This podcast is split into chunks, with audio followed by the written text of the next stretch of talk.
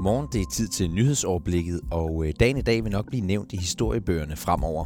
Rigsretssagen mod USA's præsident begynder nemlig for alvor senere. Jeg har set på, hvad det overhovedet kan ende med. Derudover så har regeringen et forbud mod lattergas på vej. Først får du de seneste nyheder. Mit navn er Joachim Neshabe. Jeg lægger ud med, at godt 600 børn og unge mellem 10 og 17 år har været for en dommer i det nye ungdomskriminalitetsnævn, der i denne måned fylder et år. Cirka halvdelen af dem er børn fra 10 til 14 år, og dermed under den kriminelle lavalder. Det viser en agtindsigt, som Ritzau har fået fra nævnet. Det bekymrer Dansk Socialrådgiverforening, for de her børn og unge burde i stedet hjælpes med en socialfaglig indsats i kommunerne, siger formand Mads Bilstrup. Man skal ikke kriminalisere børn mellem 10 og 14 år. Det er en meget voldsom oplevelse for et barn at, komme ind og stå for en domstol og, og få en dom. Og så en tur til Helsingør, for her har kommunen givet personlige oplysninger om skoleelever videre til YouTube, der er ejet af Google, det skriver politikken i dag. Det skete efter, at kommunen har indgået et samarbejde med Google om at give skoleeleverne bærbare computer kaldet Chromebooks. Det er noget, cirka halvdelen af landets kommuner har. Da kommunen opdagede, at der var en fejl, blev det dog ikke oplyst til datatilsynet. Men det er der rettet op på nu, lyder det.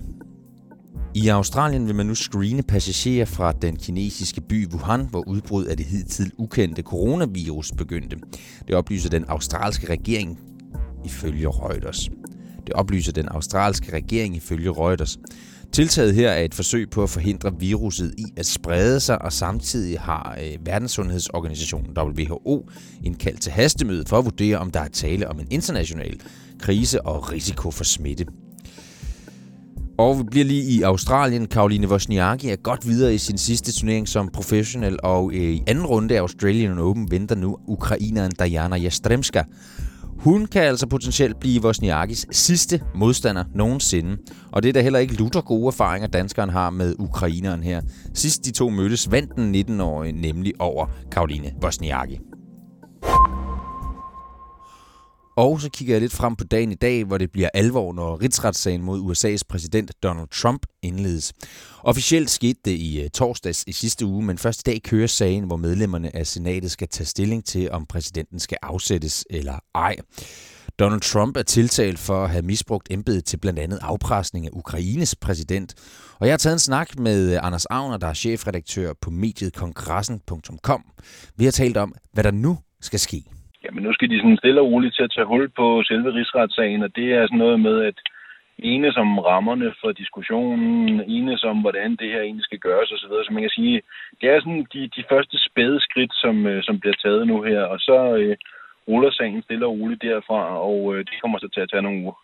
Og mens det er en sjældenhed, at en rigsretssag finder sted, så vurderer Anders Agner dog ikke, at det her vil koste Donald Trump pladsen som præsident det mest uh, sandsynlige udfald lige nu, at uh, der ikke er tilstrækkeligt med stemmer til at afsætte Donald Trump.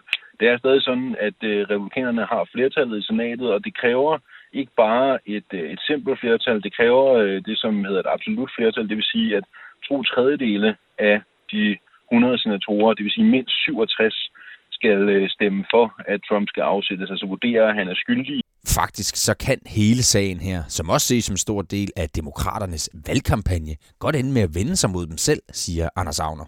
Det skal i hvert fald håndteres klogt for demokraterne i den kommende tid øh, i forhold til at gøre processen færdig, så det ikke ender med at blive en boomerang, der rammer dem lige i hovedet, fordi sidste gang vi så en amerikansk præsident for en rigsret, nemlig Bill Clinton, der endte faktisk med, at det republikanske parti måtte sande, at de havde simpelthen givet dem for meget gas, og vælgerne brød sig ikke om det, og det endte faktisk med, både ved midtvejsvalget i 98 og efterfølgende, at republikanerne fik ørene maskinen i kongresregiet, netop fordi de havde øh, overspillet deres kort. Det er den balancegang, som er vigtig for demokraterne her. De skal vide, hvornår de skal øh, stoppe i tid. Sagde Anders Agner, og øh, USA's præsident Donald Trump han afviste i går aftes alle anklagepunkterne i rigsretssagen og ønsker, at øh, senatet simpelthen dropper hele sagen. Senere i dag der vil et flertal af politikerne på Christiansborg højst sandsynligt fremlægge en ny aftale om forbud mod salg af lattergas til unge under 18 år. Det er alle partier i Folketinget enige om, bortset fra Liberal Alliance. Partierne er blevet enige om, at privatpersoner fremover kun må købe to lattergaspatroner af 8 gram, og man skal altså være over 18 år.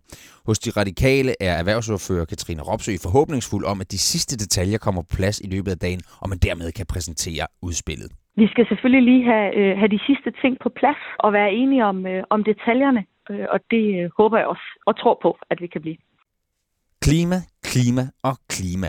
Årets topmøde i Davos World Economic Forum har et klart hovedtema fra det åbner i dag kl. 9.45. Når topchefer, statsoverhoveder og andre magtfulde og rige mennesker mødes i den østsvejsiske bjergby, kan de færreste nemlig undslippe at tage stilling til klimaet. I den sammenhæng er svenske Greta Thunberg også en af hovedtalerne i år, ligesom USA's præsident Donald Trump kigger forbi.